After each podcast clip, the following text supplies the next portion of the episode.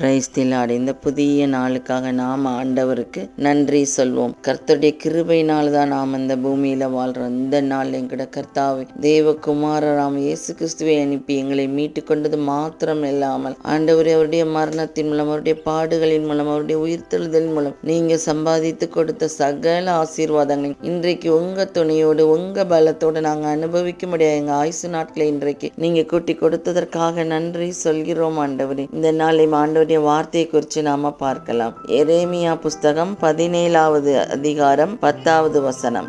எரேமியா புஸ்தகம் பதினேழாவது அதிகாரம் பத்தாவது வசனம். கர்த்தராகிய நானே ஒவ்வொருவருக்கும் அவனவன் வழிகளுக்கும் செய்கைகளின் பலன்களுக்கும் தக்கதை கொடுக்கும்படிக்கு இருதயத்தை ஆராய்கிறவரும் உள்ளந்திரியங்களை சோதிக்கிறவருமாய் இருக்கிறேன். ஆமேன். இங்கே வந்து தமிழில் வந்து இந்த வார்த்தை வந்து உள்ளாந்திரியங்களை சோதிக்கிறவருமாய் இருக்கிறேன் வருது. ஆங்கிலத்தில் வந்து அவங்க இருதயத்தை ஆராய்கிறவரும் நம்முடைய செயல்களுக்கு பலனை கொடுக்குறவரும் நம்ம வருது சில மொழிபெயர்ப்புகளில் ஆங்கிலத்தில் அந்த மாதிரி வருது. இந்த வார்த்தை வந்து எப்படி வருது அப்படின்னு சொன்னால் ஆண்டவர் வந்து சொல்லுகிறாரு ஒரு நபருடைய இருதயத்தை என்னால் பார்க்க முடியும். ஒரு நபருடைய மனதை என்னால் சோதித்து பார்க்க முடியும். ஒவ்வொருவருக்குள்ளேயும் என்ன இருக்குங்கிறது எனக்கு தெரியும். ஒவ்வொருவருடைய செயலுக்கு தக்கதாக நான் அவங்களுக்கு அதுக்குரிய பலனை கொடுப்பேன் அப்படின்னு சொல்லி சொல்கிறாரு பத்தாவது வசனம் சொல்லாமனால ஒன்பதாவது வசனத்தை என்ன சொல்றாரு ஆண்டவர்னா எல்லாவற்றையும் பார்க்கலும் இருதயமே திருக்குள்ளதும் மகா கேடுள்ளதுமாய் இருக்கிறது. அதை அறியத்தக்கவன் யார்? அப்படின்னு கேட்டுட்டு தான் ஆண்டவர் சொல்றாரு. கர்த்தராகிய நானே ஒவ்வொருவருக்கும் அவனவன் வழிகளுக்கும் செய்கைகளின் பலன்களுக்கும் தக்கதை கொடுக்கும்படி இருதாய இருதயத்தை ஆராய்கிறவரும் உள்ளந்திரியங்களை சோதித்து அறிகிறவருமாய் இருக்கிறேன். ஆமேன் அப்படின்னு சொல்கிறார் இங்கே வந்து இந்த வார்த்தை சொல்லப்பட்டது யூதா மக்களுக்காக. யூதா தேசத்தில் வாழ்கிற மக்களுக்கு எரேமியா தீர்க்கதரிசி மூலமாக ஆண்டவர் வந்து சொல்லி அனுப்புகிறாரு அதாவது அவங்க வந்து நிறைய பாவம் செஞ்சிட்டாங்க. ஆண்டவரை நோக்கி மனம் திரும்பலை. அவங்க வந்து வேறு விக்கிரக வழிபாட்டில் போய் அவங்க வந்து மக்கள் வந்து ரொம்ப ஆண்டவரை வந்து அவங்க விசுவாசத்துக்கு துரோகம் பண்ணி நிறைய இடங்களில் மனம் திரும்பாமல் போயிட்டாங்க. அதுக்காக ஆண்டவர் அந்த இடத்துல எச்சரிக்கை கொடுக்கறதுக்காக தான் எரேமியா மூலமாக இந்த வார்த்தையை சொல்லி இருக்கிறாரு. எப்படி நம்ம தான் வந்து எல்லாத்தையும் எப்படி பார்க்குறேன் அப்படின்னு சொல்லி இங்கே மக்கள் கீழ்ப்படியலை. யூதா மக்கள் வந்து ஆண்டவருக்கு கீழ்ப்படியலை. ஆண்டவர் செய்த நன்மைகளை நினைக்கல. அவரோடு செய்த உடன்படிக்கையை நினைக்கல. அதனால தான் ஆண்டவர் எரேமியா மூலம் சொல்கிறாரு அதே மாதிரி தான் மக்கள் வந்து நம்ம எல்லாருடைய இருதயத்தையும் ஆண்டவர் பார்க்காரு. நம்ம மனித மனிதனுடைய மனதில் ஓடுற எண்ணங்களையும் மனிதனுடைய இருதயத்தில் என்ன இருக்குன்னு ஆண்டவர் அறிகிறாரு.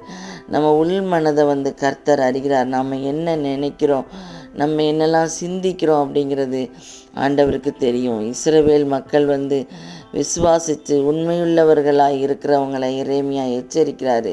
ஆண்டவர் பார்க்குறாரு இருதயத்தை ஆராயிறாரு. ஒரு ஒரு ஒவ்வொருவருக்கும் அவருக்கு தகுதியானவங்களுக்கு தகுதியானவளை செய்கிறாரு அப்படின்னு சொல்லி ஒரு அற்புதமான உண்மையை இங்கே ஆண்டவர் செய்கிறார் அப்படின்னு இறைமையா மக்களுக்கு ஞாபகப்படுத்துகிறாரு ஆண்டவர் நீதியுள்ள தேவன் பாவத்தை கண்டிக்கிறவர். அவரை நேசிக்கிறவங்க வந்து அவருடைய வாக்குறுதிகள் படி நம்ம நடக்கணும். அவர் மேலே நம்ம நம்பிக்கை அவரை மாத்திரம் நம்ம நம்பணும். அப்படின்னு ஆண்டவர் நினைக்கிறாரு.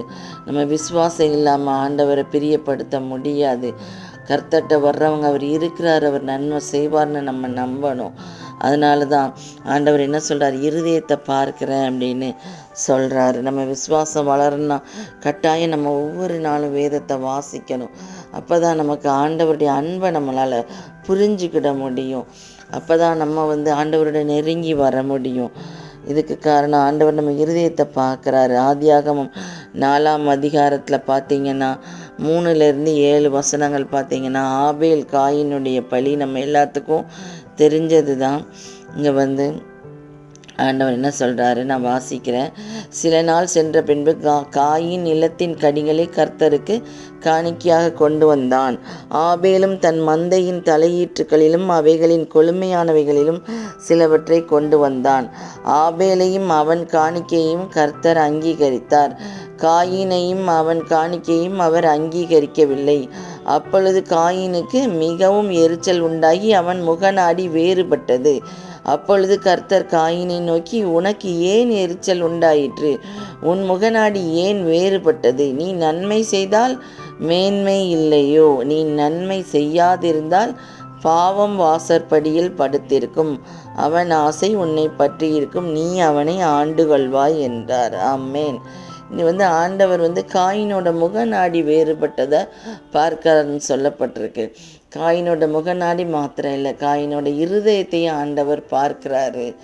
ஆண்டவர் வந்து காயின் வந்து எப்படி பழி செலுத்துகிறான் அவனுடைய இருதயத்தில் என்னெல்லாம் என்ன ஓடுது அப்படிங்கிறத ஆண்டவர் பார்க்குறாரு. ஆபேல் பழி செலுத்தும் போதும் ஆபேலுடைய இருதயத்தை ஆண்டவர் பார்க்குறாரு. அதே மாதிரி தான் காயின் பழி செலுத்தும் போதும் காயினோட இருதயத்தை பார்க்குறாரு. அதனால தான் ஆண்டவர் காயினோட பலியை அங்கீகரிக்கலை. ஆபேலோட பலியை மாத்திரம் அங்கீகரிச்சிருக்காரு. இப்பேற்பட்ட ஆண்டவர் தான் நம்ம கூட இருக்கார். அதனால் நாம் ஒவ்வொருவரும் நம்ம இருதயத்தை நம்ம வந்து ஆண்டவரை நோக்கி பார்க்கணும். நம்முடைய இருதயத்தில் நம்முடைய சிந்தனைகளை நம்ம வந்து பரிசுத்தமாக்கி கொள்ளணும். ஏன்னா ஒன்பதாவது வசனம் என்ன சொல்லுது? இருதயமே திருக்குள்ளதும் மகா கேடு உள்ளதுமாக இருக்கிறது அப்படின்னு. அப்போ நம்ம இருதயம் கேடுள்ளதா? மகா கேடுள்ளதா? திருக்குள்ளதா இருக்கான்னு ஆண்டவருக்கு தான் தெரியும். ஏன்னா ஆண்டவர் பார்த்துக்கிட்டு இருக்காரு. வெளியில் பார்க்குற மனுஷங்களுக்கு தெரியாது. வெளியில் பார்க்குறவங்க வந்து நம்முடைய தோற்றத்தை நம்முடைய பேச்சையும் வைத்து வைத்து தான் நம்மளை எடை போடுறாங்க. ஆனால் ஆண்டவர் அப்படி இல்லை. மனுஷன் பார்க்குற விதமாக நான் பார்க்கல. அப்படின்னு சொல்கிறார் மனுஷனோ முகத்தை பார்க்கிறான். நானோ இருதயத்தை பார்க்கிறேன்னு ஒரு வசனம் இருக்குது அதே மாதிரி தான் ஆண்டவர் வந்து இங்கே வந்து நம்மளுடைய இருதயத்தை பார்க்குறாரு. அதனால் நாம் ஒவ்வொருவரும் ஒவ்வொரு நாளும் நம்ம இருதயத்தில் நம்முடைய சிந்தனைகளை பரிசுத்தப்படுத்துவோம். ஆண்டவரே இந்த நாளையும் கூட கர்த்தாவை நீங்கள் ஆண்டவரே இந்த வார்த்தை ஆவியானவர் மூலமாக எங்களுக்கு கொடுத்ததற்காக நன்றி சொல்கிறோம் தகப்பனே.